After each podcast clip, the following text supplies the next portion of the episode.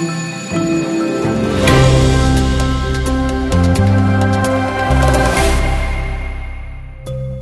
and welcome to the JMU podcast. I'm Barış Kabak. In this program, we will discuss the many shades and colors of bilingualism. Joining me today from Edinburgh is my guest, Antonella Sorace, Professor of Developmental Linguistics at the University of Edinburgh. She's a Fellow of the British Academy, a Fellow of the Royal Society of Edinburgh, and a Fellow of the Royal Society for the Encouragement of Arts, Manufactures and Commerce. Her research lies at the interface of linguistics, experimental psychology, and cognitive science. Among other topics, Professor Sorace is renowned for her research on bilingualism over the lifespan, in particular for her scientific work concerning adult second language speakers who have attained a near native level of proficiency in their second language, as well as the effects of bilingualism in domains outside language, such as cognitive abilities.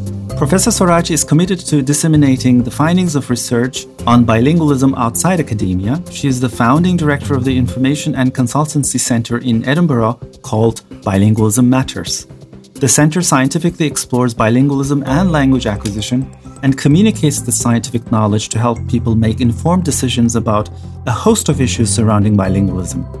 Run by an international team of researchers, Bilingualism Matters has also partner branches in many countries around the world, including Germany. In the second part of today's program, we'll be joined by Christina Domene Moreno, researcher and lecturer at the University of Würzburg, who has carried out experimental work on how different language systems interact in the minds of bilinguals. In particular, when child and adult Turkish German bilinguals learn and engage with additional languages. Professor Sorace, dear Antonella, uh, welcome to the program. It's a great pleasure to have you here on the JMU podcast. You're not only known for your high impact work on the psycholinguistics of bilingualism, but also for your advocacy of bilingualism in many spheres of life, which has culminated in your inspiring public engagement on matters of bilingualism. We will move on to the definitions and many shades of bilingualism later on in the program, but I'd like to start off with an inspiring quote that I found on the website of the Consultancy Center, Bilingualism Matters, which you founded in 2008 uh, to serve, so to speak, as a bridge between the specialist and the non specialist on a variety of issues concerning the nature and impacts of bilingualism. So the quote says, We think that everyone can enjoy the benefits of having more than one language. My question is why does bilingualism matter and how does your research as a developmental linguist and the Center Bilingualism Matters promote this idea? Thank you very much for inviting me. First of all, um, I'm really happy to be here. Yes, I mean, first of all, my research is in experimental linguistics, broadly speaking, and I I do research on how languages are learned. Uh, so bilingualism in a broad sense over the lifespan so, what it means to have more than one language from infants to older adults and all the way from you know going through older children young adults and then and then older adults. And i'm also interested as a linguist on how languages change in individuals and across generations. Now bilingualism matters. I think people don't know enough about bilingualism and that's why I decided to uh, do something about it as a parent as well, because I'm, I'm the parent of uh, bilingual sons. And so I'm aware of the not only the benefits, but also the challenges that may actually arise when parents uh, raise their child their children bilingual. And so I think that researchers have some responsibility to make sure that their research actually reaches people who are making decisions about bilingual bilingualism all the time, uh, whether it's their own children or their own students or their patients or their policies or their businesses. And that's why I decided to do something to bridge the gap between research and society. In other words, bringing research to people in very different sectors of society in such a way that they can make informed decisions. Mm-hmm. Fascinating. Um, there are so many different definitions of bilingualism um, based on many different criteria and factors. For example, depending on the manner and setting in which the additional language in question has been learned or is being used along with one's first language. So we hear terms like late versus early bilingual, simultaneous bilingual, coordinate bilingual, even passive bilingual. Are there traditionally established notions to define who is a bilingual, like a yardstick to judge how skilled a person should be in each of the languages in order for him or her to be referred to as bilingual? There are uh, indeed many, many different definitions and types of bilingualism. I would uh, think that bilingualism is clearly not a categorical variable. It's not either or either you're bilingual or you're not bilingual. Bilingualism is a continuum that is affected by many different kinds of variables. And so that's why we use the term bilingual to refer to having more than one language other terms used as, as we know are multilingualism or increasingly plurilingualism. Uh, that seems to be another another term, you know, that seems to denote more uh, bilingualism and no, knowledge of more than one language in a in social contexts. So we really need to understand the different factors that affect bilingualism and multilingualism. And we also need to understand that bilingualism doesn't mean the sum of two monolinguals. And this is a very, very important factor because even when people are not aware of doing that, but both in research and in society, we often compare bilinguals with monolinguals. And so implicitly, we expect bilinguals to behave like mono, a monolingual in language A and monolingual language B. And I think we should really stop doing that. First of all, for various reasons. First, because the perfect bilingual doesn't exist uh, in bilinguals or multilinguals, there's always a difference in level of competence. It could be a small difference, it could be a larger difference. It depends on what we are talking about, where we are, who we are talking to. And so one language can be ahead of the other. Then, if the situation changes, the balance among the languages can change too. And so, again, this is an additional reason why we shouldn't talk about bilinguals as two monolinguals in one. But unfortunately, as I said, in practice, in many cases, the uh, point of reference that we use to judge bilinguals is the monolingual norm. And we should really not do that. There's another reason why we shouldn't be doing that. And uh, I do research on this, so I think it's an important point. Our native languages change as a result of exposure and knowledge of other languages.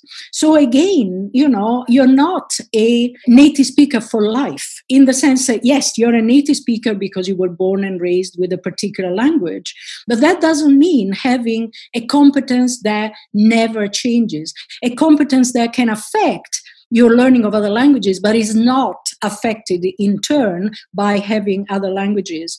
I think it's very normal, it's completely normal that both languages affect each other the native language and a second language. So, uh, and the, the, the effects go in both directions. So, this is another reason why we should really stop using the monolingual point of reference to judge bilingualism. So, from an evolutionary perspective, do you think the human brain is um, has developed in a way to deal with more than one language? Possibly, yes, um, I think so. And we should we should remember that uh, multilingualism is more widespread than it's monolingualism. The norm, yeah, so rather than really, the exception. The norm. So why do we use the monolingual norm? Well, I would like to think that it's because most of the research that is being done I would say, both in linguistics and in other language related fields, has been done and has thrived in monolingual societies.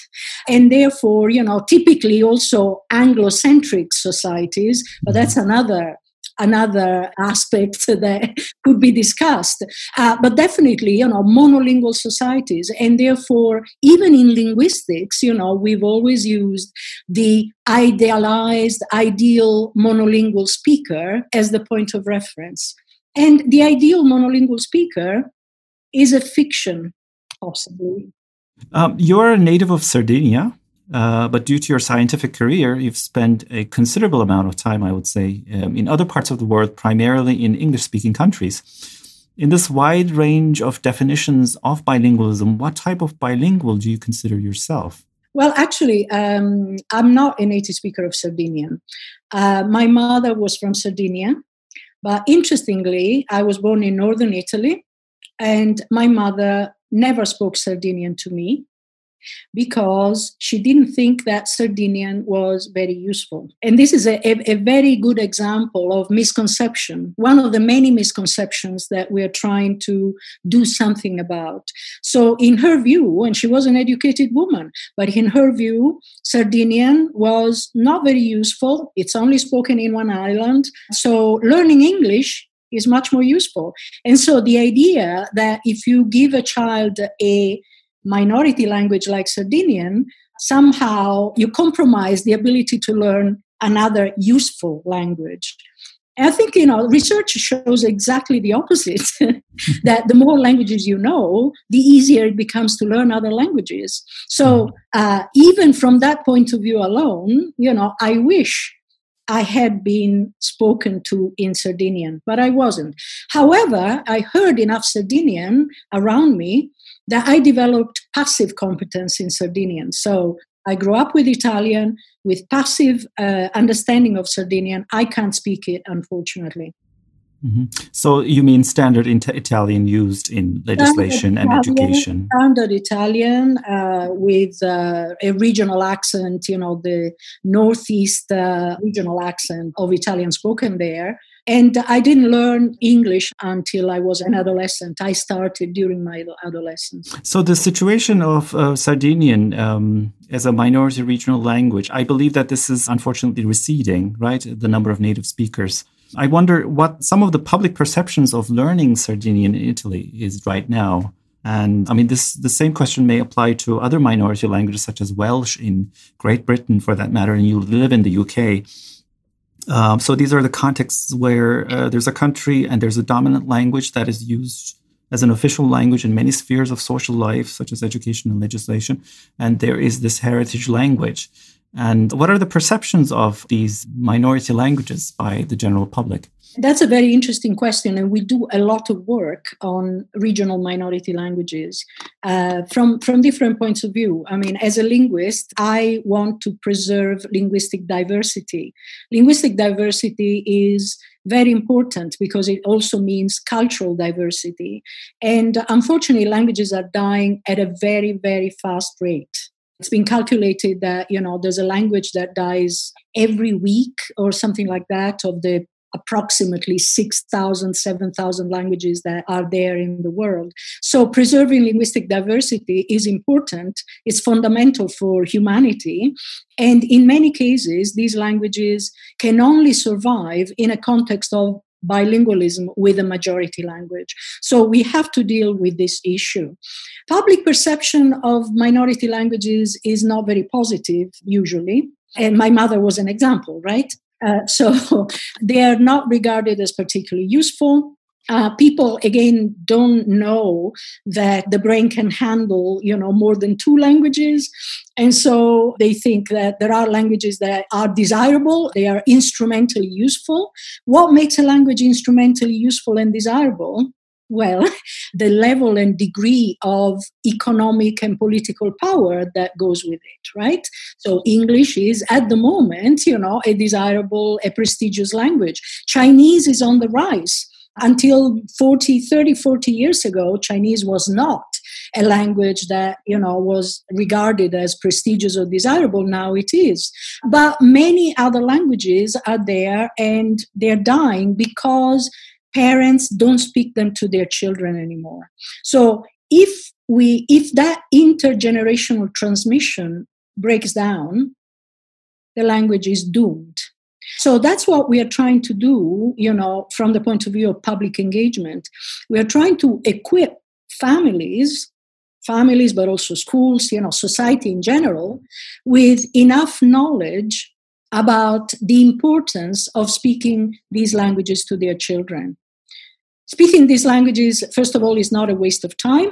It can be good for the family as well. because it, it, creates you know family emotions and dynamics that can only be given in in that particular language for example uh, but also it's good for the brain you know we can talk about this uh, in, in more detail later so having more than one language in the brain is very good and so people who have a language at their doorstep they're very very lucky and they should regard this as a privilege. They should regard this as, as something to invest a lot of time and a lot of energies in. Uh, governments should invest uh, resources in maintaining these languages.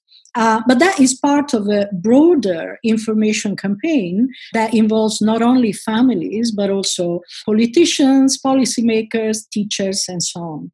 So maintaining uh, minority languages is, is definitely one of our priorities.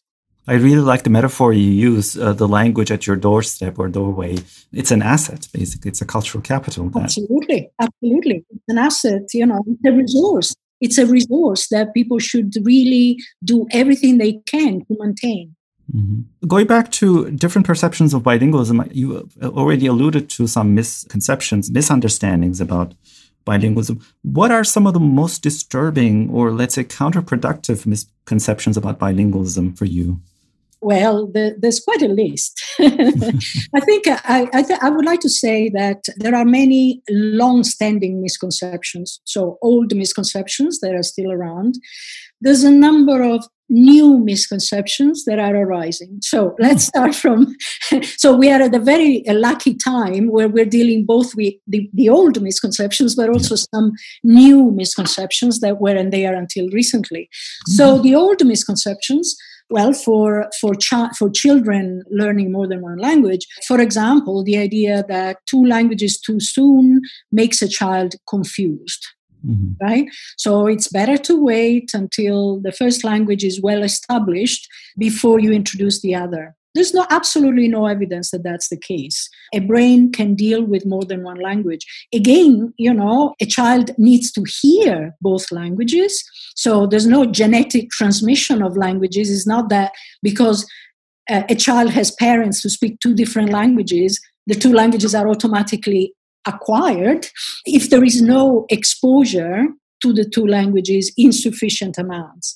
But this idea that you know the child the child's brain particularly a baby's brain is too young you know to deal with this is is is still around it's still around. And you know later in life you know the idea is that you can't really learn a language very well unless you are a child. So if you're an adult yeah i mean you can learn a few things but but certainly not as well as a child.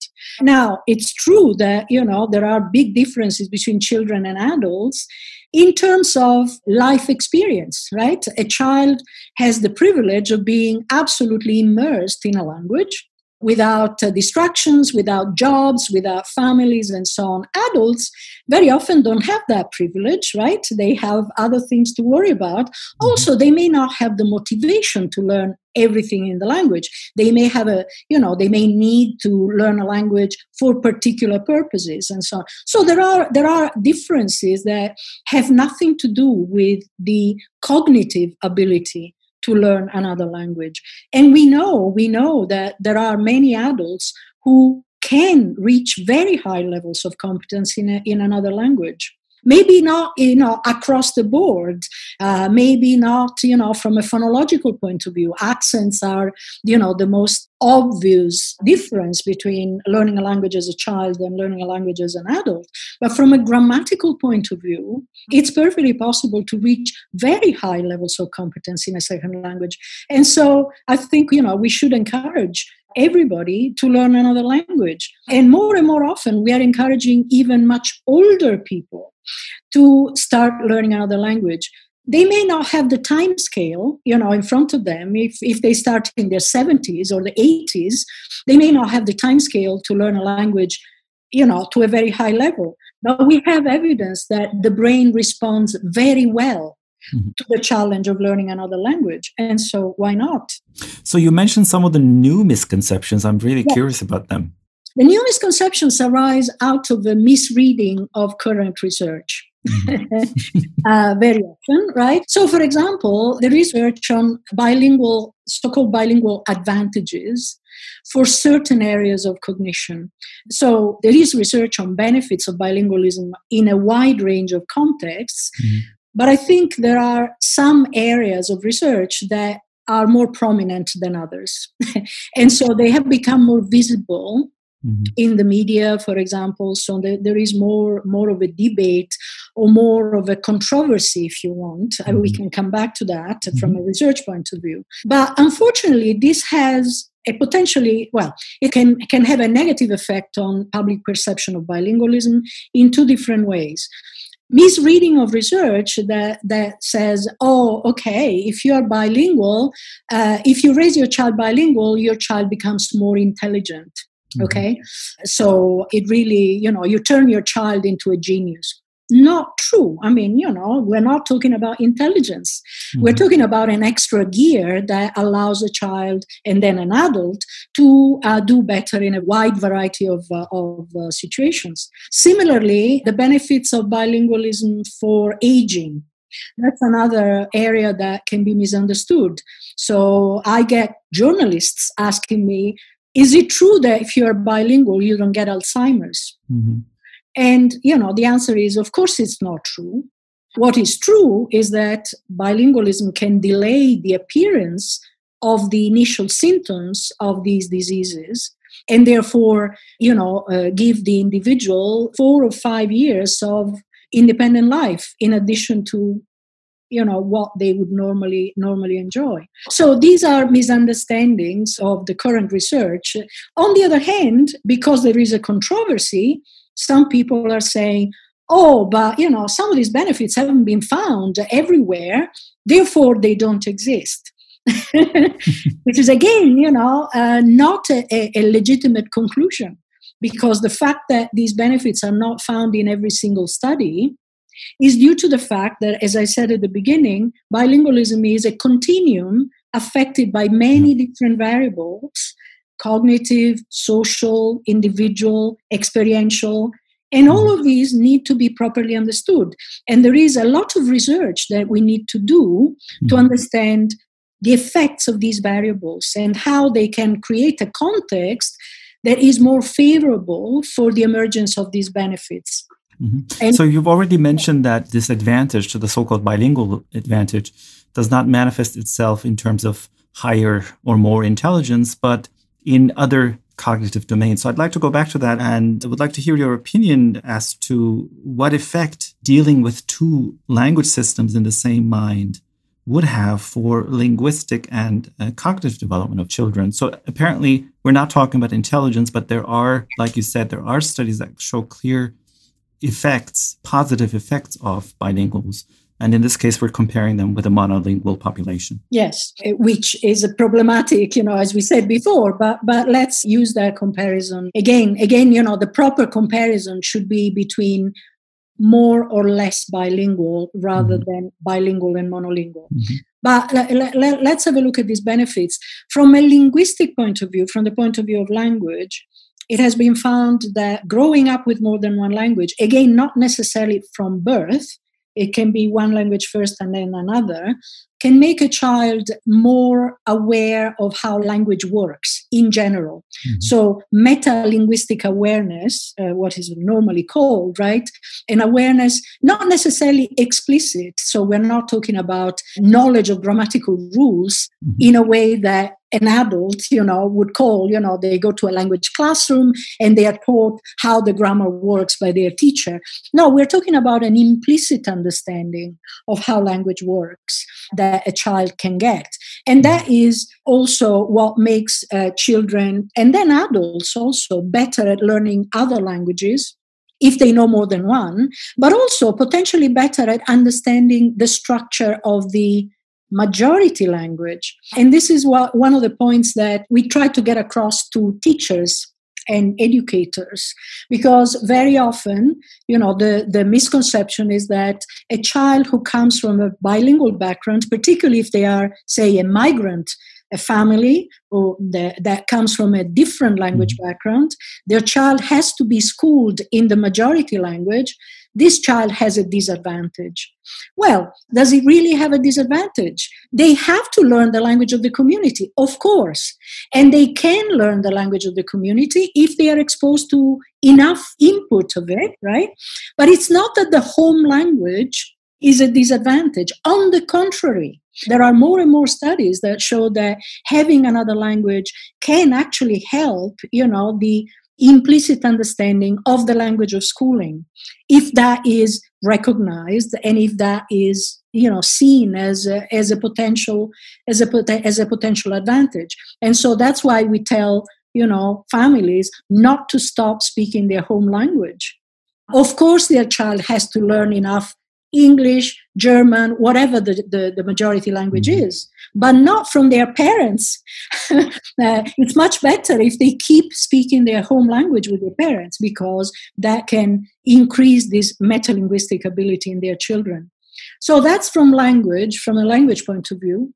From a general cognitive point of view, I would like to mention two main benefits that have been found. One actually has to do with social cognition, what we call social cognition. So, this has to do with an understanding that other people can have a different perspective from your own. So, understanding that it is possible to have a, a, different point of view, to see things from a different perspective. And a greater awareness in this respect comes from the fact that any bilingual child learns very quickly that not everybody is bilingual or not everybody is bilingual with the same languages. And so they have to choose the right language depending on who they are talking to. And that means stepping outside their own shoes, so to speak, and temporarily embrace the other person's linguistic perspective. And that experience that has its roots in bilingualism, in language, in the language experience, is extended outside the language domain and leads to a better understanding that it is possible to have a different perspective in general. Uh, so, both from a spatial point of view, obviously, you know, you're sitting there, okay, you're a great distance, but, you know, uh, I can't see what, uh, you know, you have next to you because I'm not next to you. Uh, but, uh, but also ranging from spatial perspectives to beliefs, right? It is possible to see things from a different point of view. How important is that in today's society? Extremely important. Being able to appreciate that different points of view are possible and different perspectives are possible. So, that is a very good benefit of bilingualism that doesn't receive as much uh, attention as it should. Mm-hmm. What really receives a lot of attention, as I said, is, is uh, this range of benefits for attention so the way we pay attention to what we're doing, which is definitely very important, you know, because we have to pay attention to what we're doing, otherwise we don't do it well. And there's always distracting factors that could take our attention away from what we're doing. So, what research on bilingualism has shown is that bilingual children and then bilingual adults are better at paying focused attention on what matters for the task they're doing, at the same time, without being distracted by irrelevant information or irrelevant factors that are not important for what they're doing. So this is what you know goes under the name of selective attention or focused attention and the ability to inhibit or exclude irrelevant information. Now, where does that come from? And the root of this benefit is the fact that in all bilinguals, all languages are simultaneously active. Bilinguals in a broad sense, right? Bilinguals or multilinguals. All languages are simultaneously active at the same time. So when one speaks one language, the other languages have to be excluded, they have to be inhibited. So I'm speaking Italian to you. No, I'm speaking English to you. But my Italian is very much active as well as the other languages that I speak. And so my brain is working overtime to exclude these languages. And this happens to all bilinguals and multilinguals. So again, it's an experience that has its roots in the bilingual experience, but it, it's extended outside the language domain and leads to a better cognitive control of attention. Mm-hmm. So, what you're saying essentially is that bilingual children have this special experience with switching on and off the languages that they have, and that because of that experience, which monolingual children do not have, they show advantages in experimental studies. And we're talking usually about uh, younger children, right? In these uh, psycholinguistic studies, the target group is usually younger bilinguals. Uh, we're talking about uh, younger, many studies have been done on, on children, uh, but some studies have been done on adults as well. So it's not that these benefits have only been found in children. And there are many aspects that need more attention. As I said, you know, uh, this, this area is controversial precisely because it's one of the areas where uh, studies have, more studies have been done and more studies have been replicated or the attempt to replicate these studies. So, should we be surprised that the results are not found in every single study? I don't think so, simply because bilingualism is not the same in every single context. So we need to understand what, as I said before, what makes this particular context of bilingualism different from this other particular context of bilingualism. From a linguistic point of view, again, as a linguist, one of the factors that we don't fully understand yet is the relationship between the two languages. So, are the two languages typologically similar or different? We don't have enough data to judge whether this can make a difference from the point of view of switching you know and inhibiting the other language because eh, you know you can imagine different scenarios if you have two similar very similar languages on the on the one hand you may think oh, you need to apply more inhibition to the other language when you speak the other, right?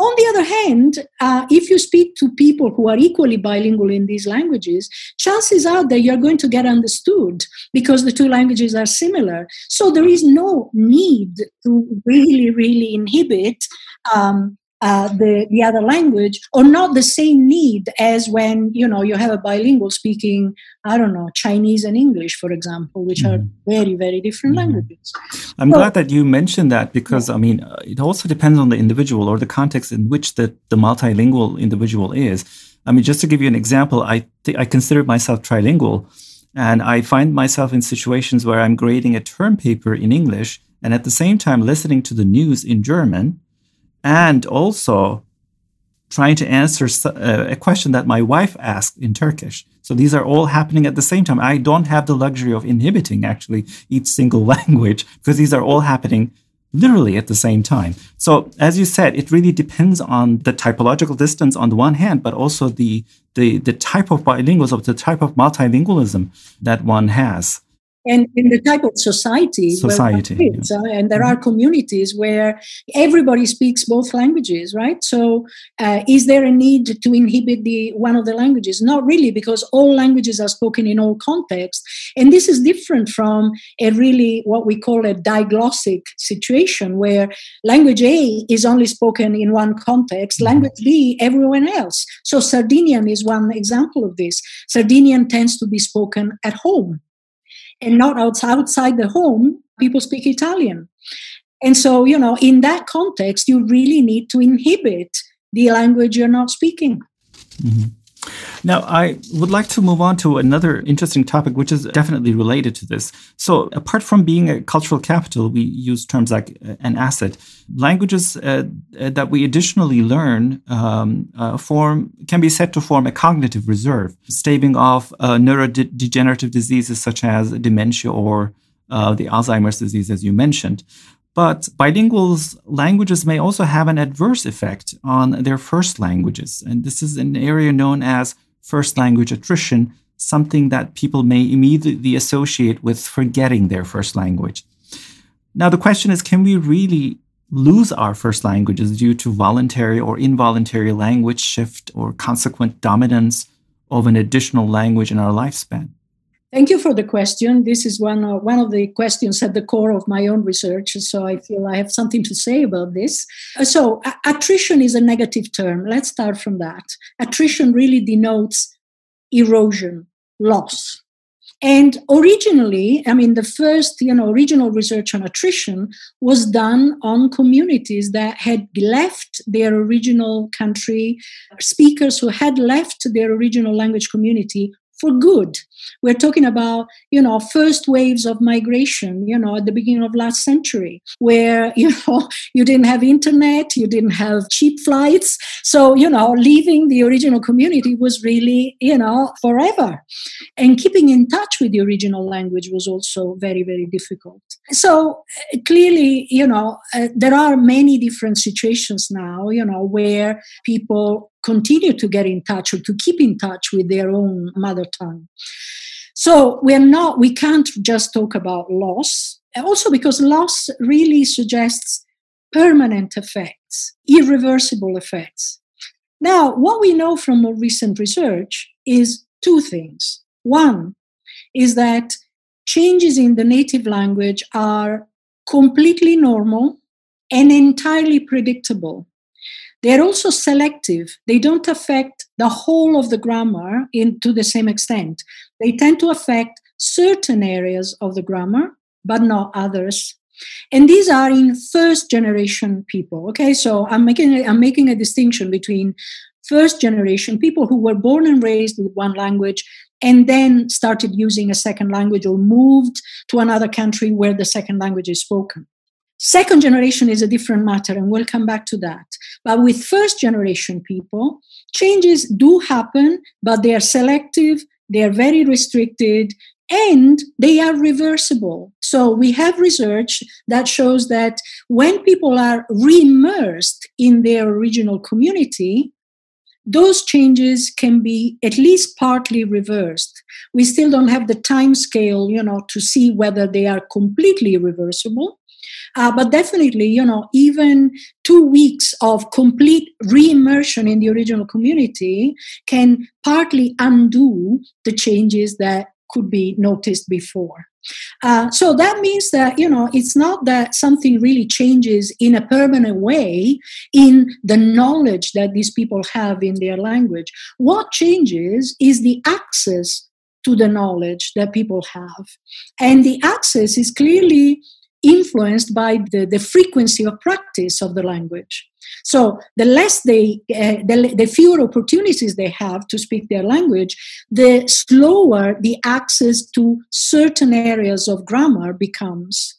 And I, I also mean words. So one of the most uh, uh, clear, one of the clearest manifestations of this kind of attrition is slower access to words or lexical access. So, uh, yes, finding words become, I mean, we're talking about not big differences, right? But you know, if you do a proper experiment, you can realize that people are slower at accessing words uh, in their native language. But that can be undone by re-exposure. So it's a question of accessing, you know, the psycholinguistic mechanisms used to access the knowledge. Those are affected by attrition in first generation, but not the knowledge itself.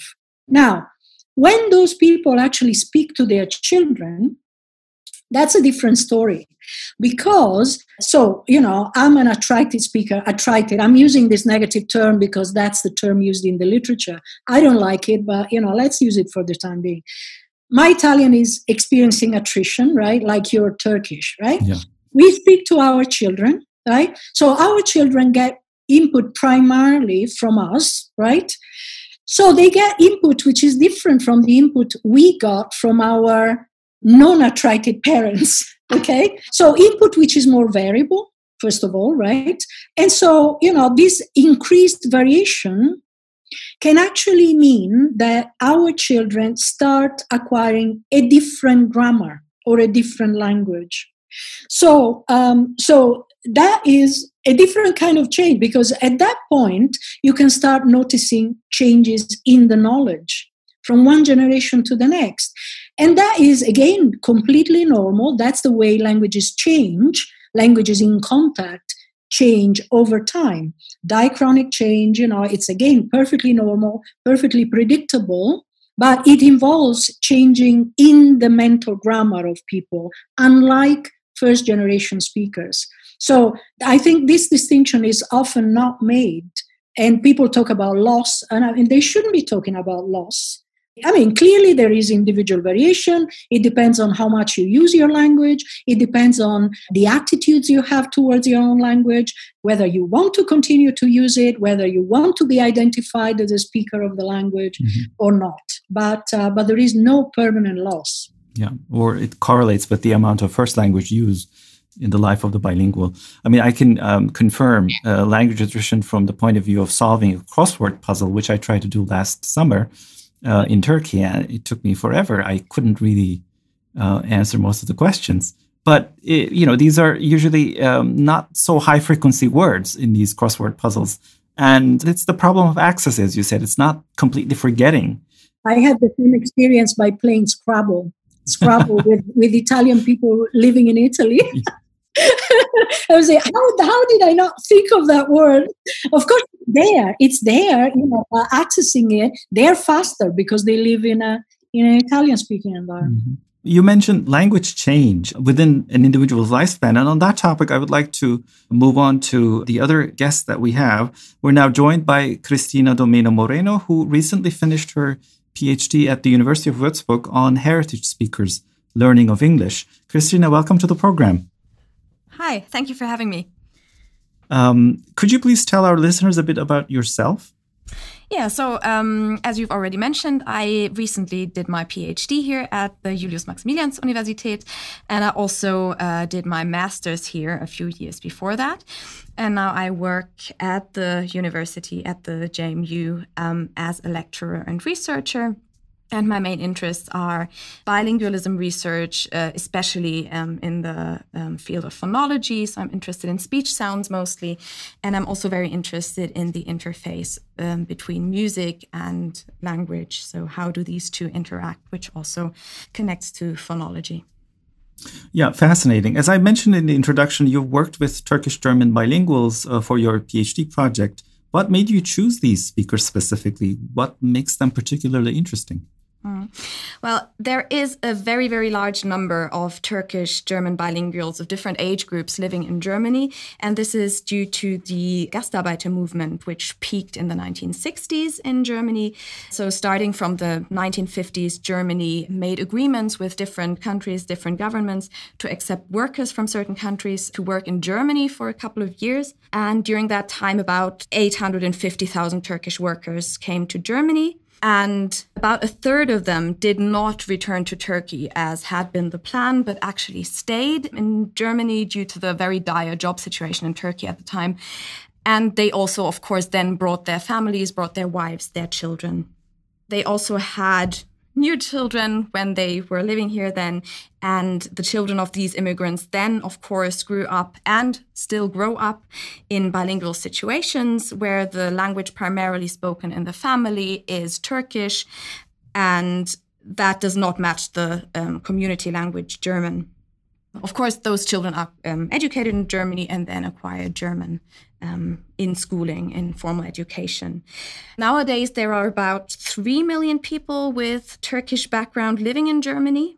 And this includes those children that are German officially. And those the children that are growing up now are second or third generation immigrants, so the children and grandchildren of those Gastarbeiter.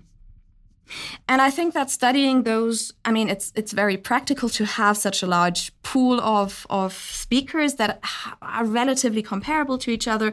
But I think it also makes sense from an educational perspective because, of course, these children are in schools, and I think it's important for teachers to be able to deal with the challenges by knowing more about these speakers and how linguistic structures are acquired by such speakers.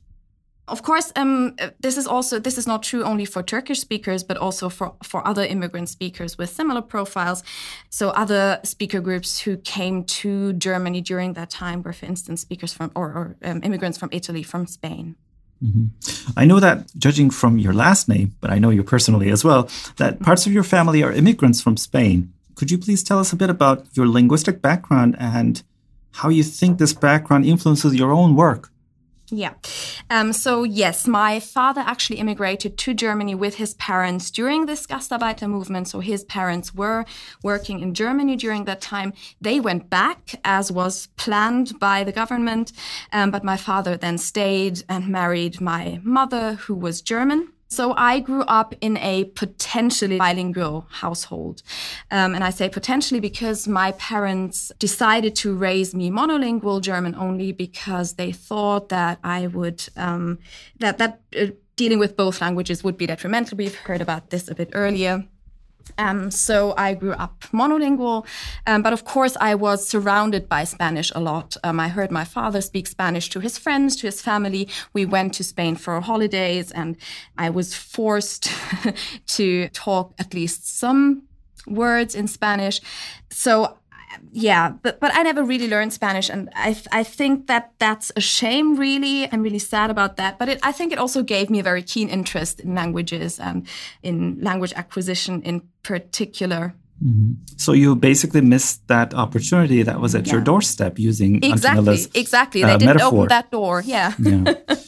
so growing up, sort of hearing Spanish passively made you interested in languages. You said. Mm-hmm and I think that that's, that constitutes a linguistic manifestation, sort of a linguistic effect of being bilingual, I guess, or being surrounded by other languages. And this, I guess, has also an impact on language learning and languages, like having additional languages um, in the society. Also um, has an impact on language use by individuals and members of immigrant uh, communities or diasporic communities. Uh, I would like to ask you what are some of the linguistic manifestations of, of uh, being in a bilingual environment? So bilingualism, and I think yeah, this has been mentioned before. Also, bilingualism is, for instance, often associated with a higher ability to reflect on language on on a meta level, um, and to think and talk about language. Which, by the way, is something that I feel also, although I'm not an active bilingual from birth, and we call this metalinguistic awareness. So, when a child grows up with more than one language, they are faced, of course, with the often very, very different ways in which languages are structured, depending, of course, on how related they are. So, of course, the most obvious thing is that there are different words for the same thing, the, the same concept, but also different grammatical structures. So, languages, of course, differ in terms of their word order. So, do I place the verb before the subject or vice versa? Do I place the preposition before its referent? Do I say in the house, or do I say house in, basically, in other languages? And dealing with those linguistic differences in practice raises meta awareness of these, um, of differences in general, of linguistic differences in general. And this is backed by a large body of research and actually with a surprising degree of consistency that bilinguals actually do exhibit higher metalinguistic awareness um, comparable monolinguals do. Another interesting linguistic manifestation of bilingualism is code switching. So uh, you may have overheard people talking on the phone, um, on the tram, for instance, and just seamlessly switching from one language to another and then back again. And already as a child, I always found this fascinating and exciting and, and beautiful, sort of. Some people may actually call this sloppy linguistic behavior, right? Um, well, why don't you just stick to one language and speak it right? But in fact, the process of code switching is highly complex, right? These switches don't just happen randomly. Um, they happen at very specific points and are context and uh, context and domain specific. So, for instance, if bilingual uh, talks to their parents on the phone and mentions in say turkish and mentions something about what happened at school. They may switch into german because schooling is the domain of german for them. Or when they get emotional they may switch back into their heritage language into their turkish. Also structurally so if they happen mid sentence if, if there's a switch mid sentence you of course don't want to butcher um, syntactic structures. So you have to make the switch at a very specific point in the syntax. So there's also a lot of online processing that's necessary to make code switching work. So this is everything but sloppy right? Mm-hmm. and finally in communities with a large number of young multilinguals of different backgrounds, we often find varieties that combine features from those different linguistic backgrounds. So, for instance, when there are a large number of, say, Arabic and Turkish and Russian immigrant children, And of course, given the right social circumstances, speakers often converge on one common variety in the community language. And they each bring their heritage colored speech uh, system into the mix. And then this variety is or may also be used, again, given the right social circumstances, by natives of the community um, language. We call this type of variety multi-ethnolect, and the multi-ethnolect spoken in large cities in Germany is called Kiezdeutsch. And one key difference between Kiezdeutsch and Standard German is its rhythmic structure. So um, while syllables in Standard German are relatively different from each other um, in duration, depending on which syllables are stressed, syllables in Kiezdeutsch are timed more evenly. So every syllable is similar in length, which gives the speech a what could be perceived as a machine gun like rhythmic structure. And this is something that can be traced back to the source language, to the, the heritage language influence from Turkish, say, which is naturally more, yeah, machine gun like. So, talking about speech sounds, in your PhD dissertation, you also focused on how bilinguals perceive and produce speech sounds. Could you please briefly talk about your project in general and then highlight some maybe some important findings? Mm-hmm. So, generally, we know that when we learn a new language, when we acquire a new language sequentially, so later, slightly later in life, not uh, simultaneously, we transfer, we tend to transfer characteristics of our previous previously acquired language or languages into the language that we're learning. So, we can trace the influence in the language that we're acquiring. And this surfaces, for example, um, in what we then perceive as foreign accented speech. So we hear the traces of the background language there. And in my project, my main interest was to see what happens concerning individual speech sounds if there is more than one language in the speaker system when they acquire a new language, and how the languages in the system interact and how this surfaces in that new language. So I tested Turkish German bilinguals, as I mentioned before, with English as their third language. So they were acquiring English, which is, of course, the standard setup in German schools then for those speakers. And I focused on the way they perceived and produced a number of English speech sounds. I ran some, some tests on young learners who were in their first or second year of learning English at schools and additionally a group of highly proficient university students with the same or a very, very similar language biography. And overall, I could trace the influence of both languages in the English of the bilingual speakers. One example um, I can give for that is the interdental fricative, which you may know as the, the TH sound, right? The first sound in a thing. And this is a sound that is relatively difficult to articulate, and German learners often substitute this with a s sound. So saying sing instead of thing. We also know that Turkish monolingual speakers do not usually substitute this with s, but with a t sound. So they would produce ting then. And my bilingual participants actually did a mix of both, sometimes using s and sometimes sometimes using t. Um, so both Turkish and German seem to have an influence there. And I found this also for other sounds, for vowel sounds. So the systems, as a mixed system, seem to be transferred into um, the L3, the, the, newly acquired language. Um, I also looked at the rate of success that the speakers had when perceiving and producing English speech sounds. And I found that the young bilinguals actually were less successful in producing and perceiving and producing English speech sounds than a control group, a monolingual control group. So Germans learning English. What is important to note here, though, I, I then compared this to um, the older group as well, and I, I used the same type of comparison, and I found that this difference disappeared once they were more proficient. So they while it may seem at the very, or we could interpret if we were very daring, this lower rate of success as a disadvantage on the part of the bilinguals, I would prefer to interpret it, as evidence for a different path, for a different trajectory that the bilinguals take, because I don't. So, yeah, they end up at the same stage. They are both highly proficient in the end. They both are able to acquire the language, but they do this in different ways, which makes sense because, of course, they have different languages in their system. This, however, does not make them worse. And I think that has important implications again for um, education, for educators, because just seeing a difference or seeing something that may look like a disadvantage in early stages does not mean that these speakers are worse at acquiring language. This doesn't doesn't work. So basically, the the developmental trajectory, the path is different, and yes. we all get there at some point. Yeah, yeah, or we all yeah. can get there. Yeah. Yeah. So um, I'd like to bring my two guests together now on the topic of bilingualism research. As a field of study, bilingualism is continuing to grow, especially as scientists from different disciplines such as linguistics, psychology, cognitive science, and education started to talk each other and cooperate more than before. But this is an area of inquiry that certainly does not have a long history, despite the fact that bilingualism has been around for thousands and thousands of years.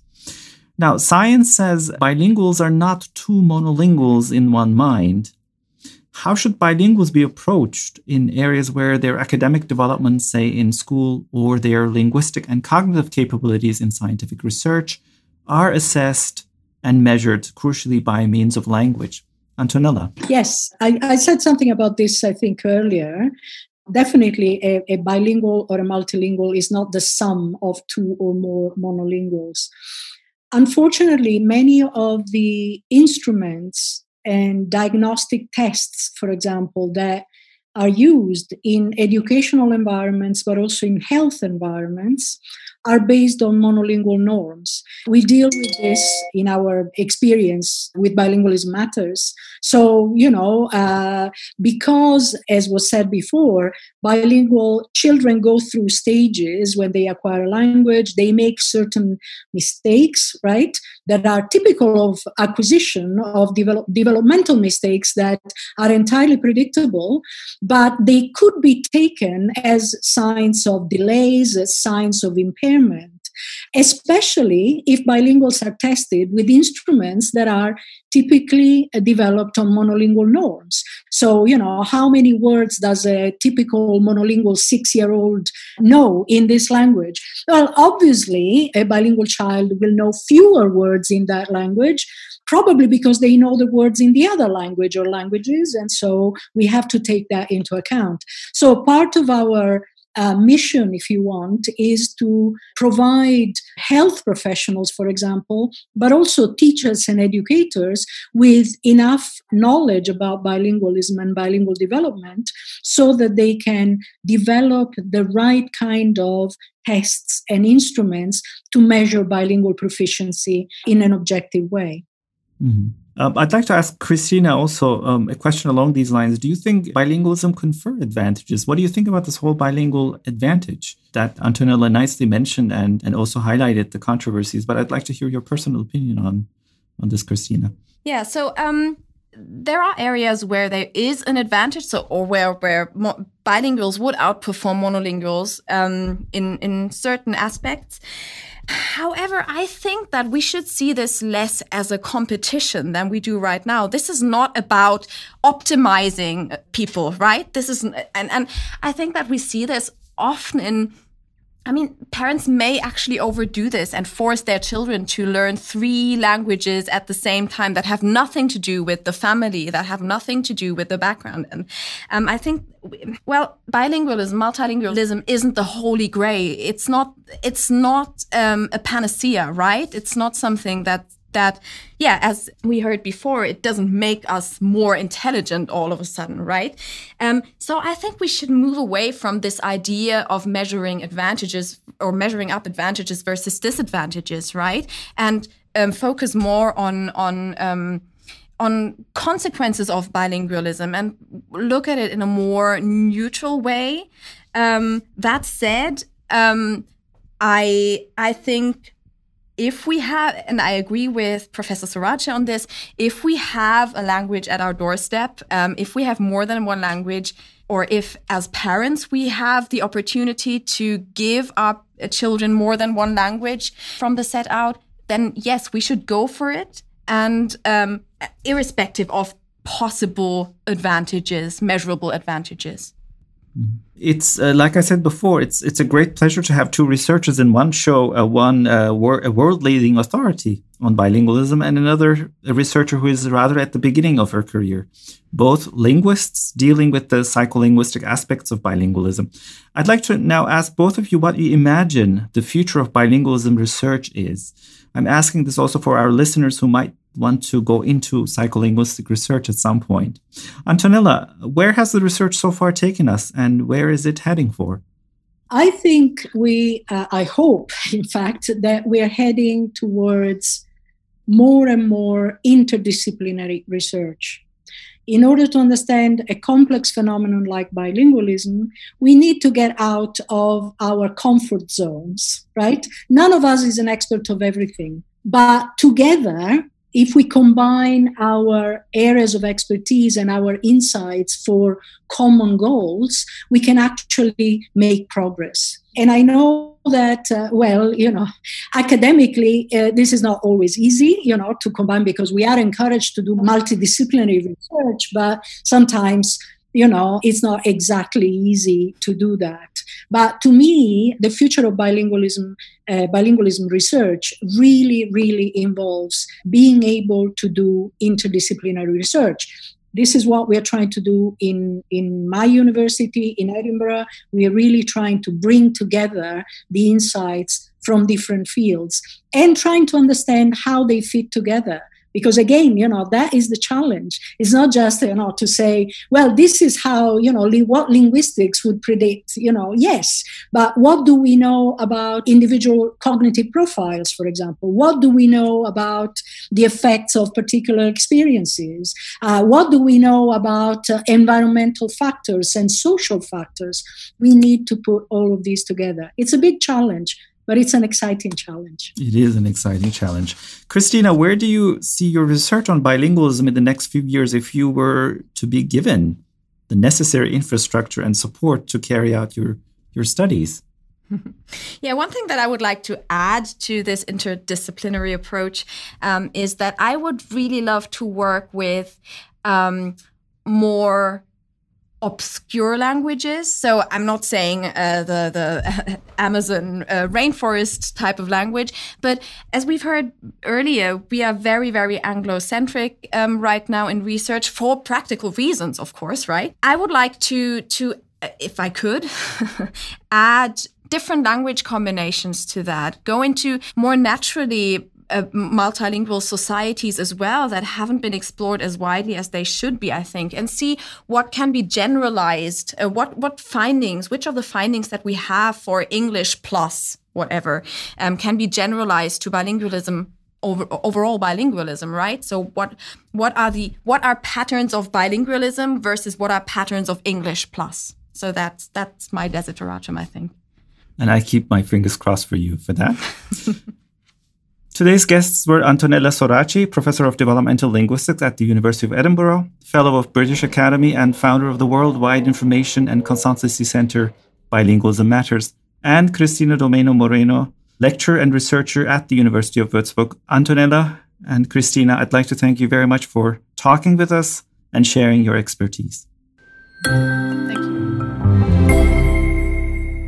That was The Shades and Colors of Bilingualism. I'm Barış Kabak. The podcast technician was Daniel Dünchem. This program came to you from the University of Würzburg's audio studio in Würzburg, Germany, as part of the JMU podcast. Thanks for listening.